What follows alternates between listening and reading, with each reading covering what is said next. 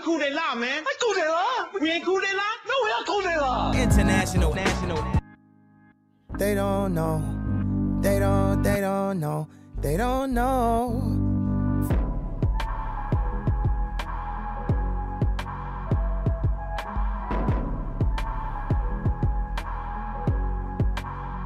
I'm a deadbeat cousin. I hate family reunions.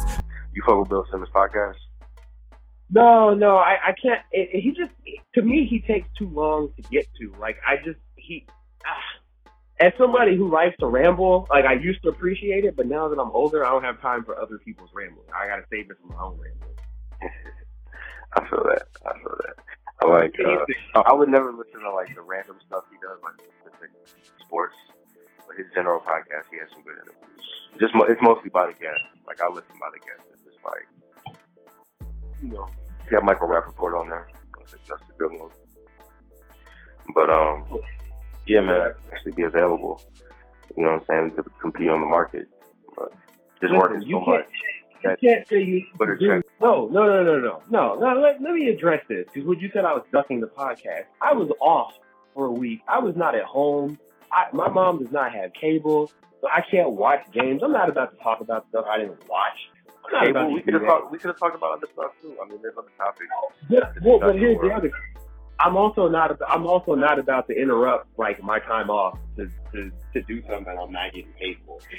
Yeah, that's what I'm saying, and that's why that's why we're not he's on the market.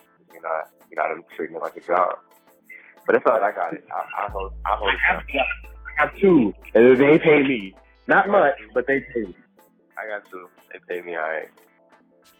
Well, well, the the one the one thing I will I want to say, this is the thing that before we either end the conversation or switch to another topic, is that the most important thing about the analytics versus like the eye test argument that really that really needs to be hammered home. This is this is why like I don't like the all in philosophy that most of the franchises have employed. Is you have to do both. You need both, especially on the highest level. You need to be, and, and like, I, I, I understand Wilbon's argument versus like, you know, hey, if you go to a barbershop or talk with normal, regular people, you're not going to have an advanced analytics argument, or that's not going to be a part of the discussion. I wish it were in my conversations, depending on who I'm talking to, it is, but it doesn't necessarily have to be. But it, I would prefer it because then you can tell someone's more you could tell someone's got more invested in the game than you know somebody who's just like, oh well, I always saw this, and this is the greatest thing I've ever seen. Um, and, and it is part of the reason why I don't really do barbershop conversations and just like pick up random conversations with people out of the blue because I'm just like, I don't know what you think, and I don't know if you have a brain in your head, so I'm not gonna waste my time. But so like I get that part of it, but like in terms of analytics and in, in, in like front offices. I, I, I think he was making a really good larger point about analytics excluding minorities um, because you know you get people that went to MIT or Harvard or whatever and and they run front offices and they run front offices with their within their network and people they know and that happens to always not always but often be um, uh, upper crust white people who are really under who are into the numbers and understand the numbers. Case in point, like I, I don't think that. Oh, and, and go, to go back to what we were talking about earlier about Steve Kerr, I don't know that Steve Kerr is coaching as well as people give him credit for. I think that Steve Kerr is more so like letting them and putting players in the best position, which in itself is somewhat coaching. Um, but it's not like he's doing great adjustments and doing things that are that impressive. And you know, I don't know that Mark Jackson wouldn't have arrived at those same conclusions had he had that, those opportunities. That's a good Um, point. I, I really still don't understand what the difference is or how things change. But I was, I guess I'm not there to know. Like maybe there's other levels. Well, from what I've read, it's basically just opening up the floor, um, repositioning where they play guys and playing Draymond Green more so that you have a smaller lineup for more space on the floor. Because even though they don't shoot a lot of mid-range shots, they get a lot of easier twos because there isn't, there aren't as many situations where there's a big guy standing in the post clogging up the lane. Um, and that's a, that's a, that's a really simple adjustment, but it's also not simple because, you know, if it were that simple, a lot of people would have done it sooner um, other than Mike D'Antoni.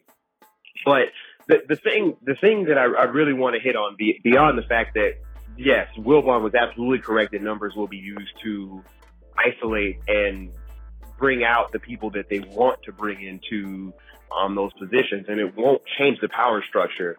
Is there needs to be a dual approach. So like I like numbers, but you'll never ever hear me say like you'll never have me have like an eye test argument where like numbers will rule number well numbers will play a role but they numbers will always play a role but they won't rule the day so like there there there are certain things like I've come to accept that you know Jason Kidd versus Gary Payton who you think is better is kind of one of those things like the style that you prefer and what type of point guard you want but like, if you tell me Tim Duncan or Kevin Garnett and you say Kevin Garnett, I'm going to smack you in the face because you're a moron. And that's the thing that that's a, that's one of those things that analytics will help you get those extra margins. Like, and you have to have that approach that looks at both sides. Like, you need to be able to say, like, objectively, this guy is a great player, or this is a great set of players.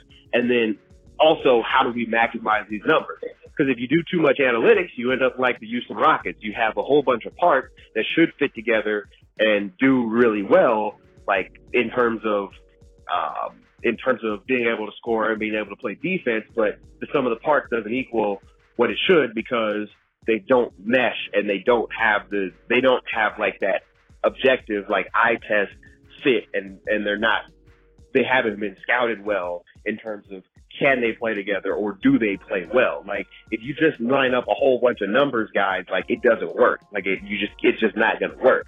But if you do great numbers and do great scouting and development and analysis, like putting all those things together is what's important. So that's why I have such a problem with the Wilbon way of thinking because if you encourage people to think and just look at the eye test and just look at what they can see and visually, then you give people the opportunity to say, well, we're going to exclude you because you don't know about the game other than what you see. And you refuse to see. I, don't think I don't think he's I don't think he's encouraging it. I think he's just addressing it and speaking the truth. It is what it is, and it's similar to like you can even look at religion. Like certain people, like there's certain communities where it's just not a question, and there's others where it's a very real. So that's you know I, I wouldn't argue about that. But hold on, uh, you acting like Tim Duncan, Kevin Garnett is such a split.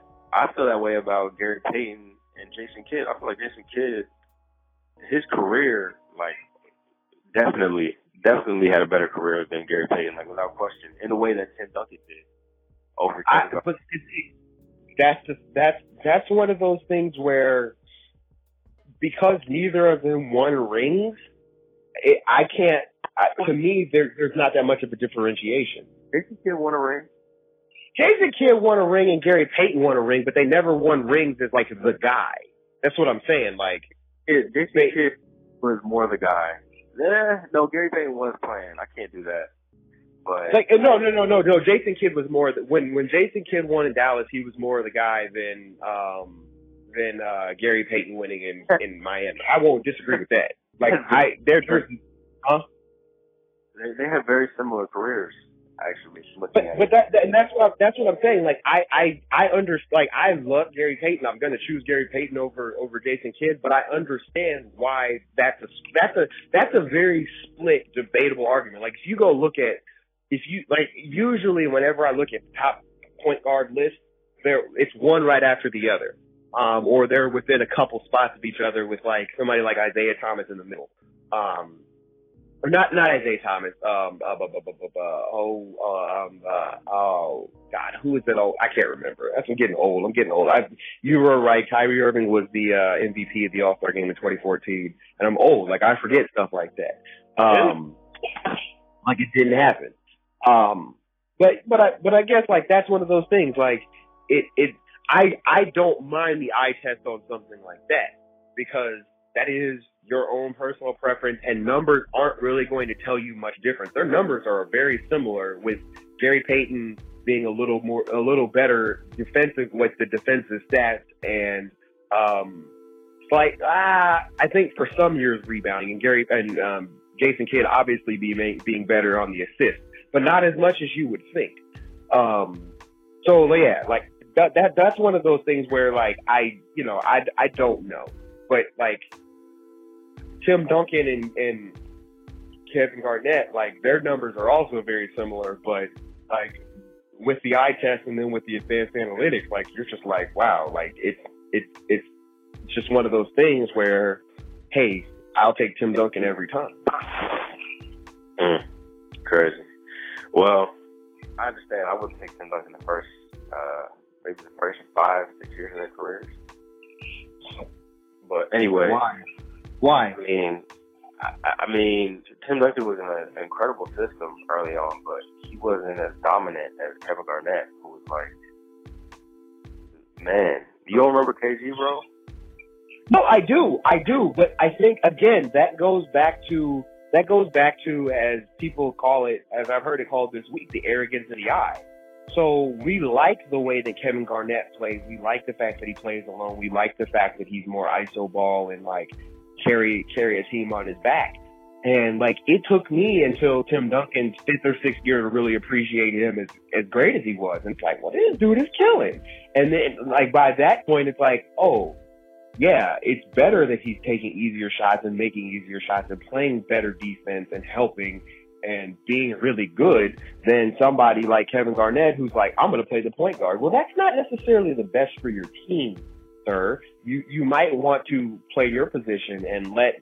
Yes, it won't be as good as if you had your starting point guard, but it'll put you in better spots to do what you normally do and maybe give you a better chance in the series. And that's the thing that that, that's the thing that I I just I say that a lot. That's the thing, but that's uh that's something that has always like ha- that I've learned to address as I've gotten older with watching the NBA. Like some of it is a lot of what we like about the sport is aesthetics, and a lot of times the aesthetics match up with the actual talent and the result. But there is a point where they don't, and that's why you know you're, you're saying Kyrie is a great player, a greater player than he actually is, because he aesthetically looks good. But at the end of the day, like if you watch the way Steph Curry handles the ball and the things he does with the ball in terms of getting to the rim and making his teammates better, like that's a better, that's a, I take that even if he's not as flashy or as, you know, as um, talented with a handle as, as, uh, Kyrie Irving because ultimately he's doing what he does for the team, where Kyrie Irving's doing it for his own bucket. So it's like you learn, and I, I maybe you'll get to that point. Like, and I'm not, I don't mean to say this condescendingly. Like, you'll understand when you get older, but like, there's a point at which you stop paying attention to like, don't, don't, and and I, I would still read it if I had time, but the Slam magazine, Slam magazine,ification of basketball and then you start paying attention to like the good, the good, like, hey, what makes somebody really good, and why are they good, and why we sh- why should we appreciate something that isn't part of the zeitgeist or part of the the pop culture or part of like what it what it is that we made urban basketball versus you know team basketball and the the way the game should be played. Hey, you know that uh, Slam magazine corroded my mind from an early age. So my whole uh, Oh. my whole scope for, for basketball is fucked up. But um, Oh no, but that's the thing. And that do you follow Russ Bengtson on Twitter? yeah, I follow everybody. Well, well, no, he's the best because he. I don't. I don't know if you remember. Well, I'm sure you remember him as a writer. He was one of the better writers, better storytellers. Um, he's he's great on Twitter, and he's like he's the exact opposite of like the Scoop Jackson, where you got the guy that like uh, it, it's like Stephen A. Smith versus Dan Le Batard, which is why I write out for Dan Le Batard all the time because like Dan Le Batard never will be the guy that's like I don't appreciate like the way that the game like I don't appreciate the fun parts of the game or the more counterculture parts of the game or whatever is happening. But he's like, I also appreciate the sport for what it is. Whereas Stephen A. Smith, like, he basically just follows the ba- the biggest narrative and like will say like, I, I, I he he he will like let's say Stephen A. Smith picks the Cavs. Stephen A. Smith will take it as a personal affront if the Cavs don't win. It'll be like LeBron James let me down, and that's like because he Well, still that's his is job. more- That's his fan base. That's how they. no, no, no. It, it's his job and his fan base, but it's also it's also how he approaches the sport. He doesn't approach the sport necessarily looking at it from the way that you should. Like he he takes the non-analytic street perspective, urban perspective. He rarely ever takes the the. He can take the informed perspective, but he rarely chooses to. And I think that I that's I'm wouldn't call. saying. I wouldn't call it. A, I wouldn't call it a street perspective though, because I mean, there's a lot of people who are informed who do the same thing, who use information to be just as biased. So I would call it more like he's a sensation because Skip Bayless is the exact same thing as him, and he. I don't think you would describe his as a street perspective. It's more like Well, no, both. well, no, both kind of silly and ignorant, like in different Well, ways. but see, that that kind of goes to my approach and the approach of certain people about certain things, which is a totally different podcast for a totally different day. Which I mean, no, no, no, like, no, no. I think it transitions well. no, no, no, because because it's like no, because it it has more to do with like why you hear the term the black community and you don't hear the white community or the poor community or whatever. Because like uh, on some level, like I look at those like you when you're black, you have to you understand like what you you should be understanding what you're doing.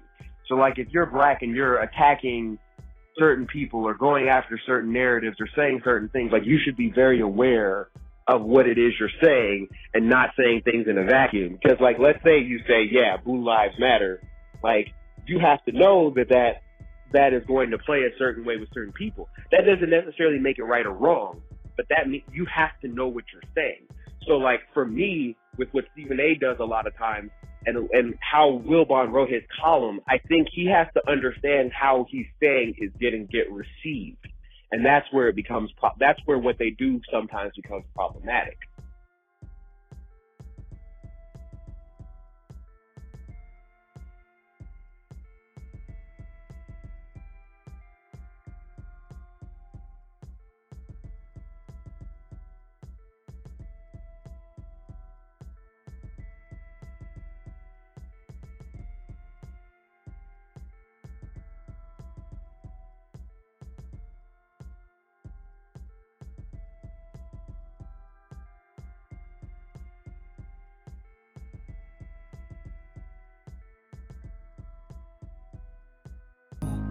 They don't, they don't know. They don't know. We were coup d'etat, man. I coup d'etat. We ain't coup d'etat. No, we are coup d'etat. International, national.